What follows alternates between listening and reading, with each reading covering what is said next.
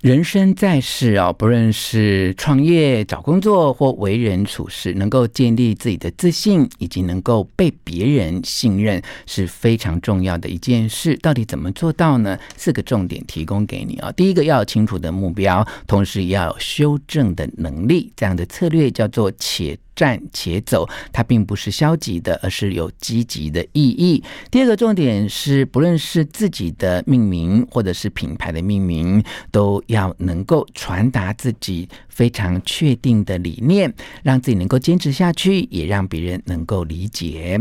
第三个重点是，无论碰到什么样的挫折或人生的背叛，都一定要能够坚持继续做自己该做的事。第四个重点是，如果可以选择的话，那么要留意你所做的工作是不是有累积性的能量。一旦能够继续的积累下去，那么就一定会有很巨大美好的收获。One, two, three, hit it. 吴若全，全是重点，不啰嗦，少废话，只讲重点。欢迎来到全市重点，我是吴若权。今天请到的是黑豆桑的创办人王正杰，通常我们都叫他老王。老王你好，哎呀，若权大哥好啊，各位听众朋友好。好，其实呢，黑豆桑真的很不容易哦。我想从一个科技新贵哈，尤其是成功大学机械研究所的硕士生哦，要转行来做这种传统的产业，一路发展到现在，我觉得有两个很重要的特质哦，就是你要对自己很有自信。因为它是完全的跨领域啊、哦。嗯、第二个是，虽然酱油是一个传统产业，但是因为是家家户户都要用到的食材，嗯、所以要充分的被信任啊。嗯、所以我们从老王身上来学习怎么样拥有自信，同时也因为自己的努力而被信任啊。好，你要这么有自信的跨领域，当初其实会害怕吗？呃，应该说还来不及害怕的时候，你就必须要去做一个决定了。嗯，人有的时候走在一条路上，他要左右转，不一定是他自己决定的。嗯，他可能看到左边车多，我就右转了；看到右边车多，我就左转了。嗯，那我当时的情况是因为我自己身体出了一些问题。嗯，过敏。比方说，对我晕眩，我后脑勺疼痛，我不明原因的瘙痒。嗯，后来才发现可能跟吃有关系。嗯，因为我每次就是吃完了喜宴，嗯，或是去了夜市，嗯，然后回到回来以后就开始这些。现象就出现了。嗯，后来我就发现，哎，原来我们吃的东西出现问题，而我们很多朋友都不知道。嗯，结果就发现，就是大量的化工添加物进入了食物链。尤其这个酱油哈，真的是你刚才讲到喜宴跟夜市都用超多的，因为我们华人的料理里面，酱油真的是一个灵魂的食材，很很重要性很。应该是说，那个酱油酱料哦，在东方饮食文化跟西方饮食文化的最大差异性，就是在于酱油酱料。嗯，像东方饮食文化有酒，嗯，有醋，是。那西呃我们的西方饮食文化也是有酒也有醋，嗯，但是东方饮食文化的酱油在西方饮食文化是没有的，是，所以逻辑上酱油应该是东方或是中方饮食文化的瑰宝，嗯，但是我们的政府并没有去保护这样的产业，嗯，而让所有的财团进入了。那财团进入完了以后，就把原来应该很朴实的东西，它就变成是将本求利啊，因为它要大量换碳子啊，大量的降低成本，对，然后把 cost down cost down，让消费者觉得，哎，这个也叫酱油，那个也叫酱油，就有点被错乱。而且对于新的一代的消费者，如果没有经过好的饮食的教育哦，他也分不清楚，就是。好的，这个天然的食材跟大量化工做出来的东西有什么不一样哈？所以我们一开始在做的时候，在设定目标市场的时候，我们就想，我们是不是应该走教育？嗯，而不是走一个商品化的东西。嗯，所以一开始的概念，我们想要投入市场的是，我们想要做产业的推手，嗯，而不是做产业的对手。所以这个在你创业之初啊，你就已经设定好自己这样的方向嘛？因为很多人创业哈，就觉得说我品牌都还没做起来，我都还不知道我能不能活下去啊。而且投资这个事业，其实它是需要钱哈。因为像我妈妈跟你一样啊，都是美食达人哦。有一阵子，老王还在电视节目教大家做菜。好吗？就是每天中午都在看你的节目，那因为其实大家就会觉得说，哎，这个食材真的很重要。但是你知道，像你这样一个年轻，而且是跨领域的创业哦，各位，老王在创业之前可是科技达人哈，就在 做这种跟科技相关的行业。那你怎么会有这个？这么大的一个志向，说我要做教育呢？呃，应该说哈，我的过程都叫做且战且走。嗯，我相信听众朋友们，你会很清楚知道，我们不是学好当爸妈才当爸妈的。嗯，是孩子生出来你就变成爸妈了。嗯嗯嗯。所以当你孩子生出来以后，你就会想办法照顾他，嗯，给他一个方向，或是给他一个我们自己期许的目标。嗯，同样的，当创业的思维发生的时候，你下去开始以后，你就会开始去想，哎，我到底应该要怎么弄？嗯，但是你假如没有跨出那一步。之前逻辑上你是不会有任何收益的，所以且战且走其实是一个策略啊。是这四个字的后面代表一个就是。我有具体的目标，但是我懂得适当的修正嘛哈。那我们已经创业六年多了哈。呃，我们大概出来已经有十七年了。十七年，十七年。好，我怎么看到一个报道，在 二零一二年的报道说是五年多以前，所以这个报道的时间序是有一点问题的。已经十几年了。对对对。哦，我是大概民国九十四年、九十五年就开始往这条路上走了。是是。所以，我们刚才讲说，且战且走，其实是一个可以来参考的策略嘛。因为你不太可能做到百分百的准备好就去才去市场，因为那个市场应该不会是你的了。那另外，我想提醒就是创业的朋友，你可以在创业当初可以稍微细心一点，记下来，你的品牌要怎么？预设立场，嗯嗯，这个立场一定是有的，就像这个人设啦，我们品牌的精神哈，想要传达给消费者的理念是什么？对，那欧豆桑的理念是什么？呃，我想从我们在品牌设定的时候，我当下的思维跟大家分享。那这个分享，假如大家可以拿去用，我觉得对于我们呃中华文化的展延是有益的。比方说，呃，洛泉大哥，你看我们的黑。嗯，写下来是不是左右对称的？嗯，豆是不是也是左右对称的？是是，商嗯也是左右对称的。是是，所以当我这个文字在形态学上面来看，它是左右对称的时候，你正面写下来。正面看、背面看都叫黑豆商，嗯嗯，所以我们在店招上面，它会有一个很特殊性。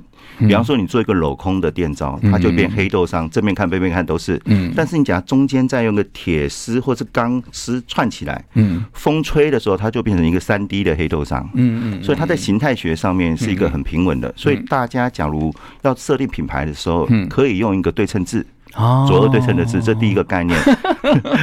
你这样会让新生儿的父母很很为难，每次要取名字就要想到你这一段，真的会很好用。哎，我觉得你念这个成大机械研究所哈，你刚才讲的这一套原理，还真的蛮学以致用的。对，还有第二个，嗯，比方说，呃，我们的发音。好了，我们用一个台语的发音，黑豆商的发音，我们翻发音成欧豆桑，嗯，对吧？那欧豆桑的意思是不是就在日文父亲的意思？是，所以他就可以有做到另外一个意涵，就是哎，我们是家里面的靠山，一言九鼎，说到做到，给家人最好的承诺。我们刚才讲到呼应今天的主题啊，有这种信任感是啊。一般的家庭，我们不要讲说很特殊，就一般其实对父亲是信任的，都是父亲给我们一种可以去依靠跟仰赖的一种感觉，对不对？嗯，然后还有第三个，我刚刚讲的形、音还有义，那中文的黑豆商的意思，我们就可以直翻为黑豆的酿造专家，黑豆商哦，还有这个意义耶。除了这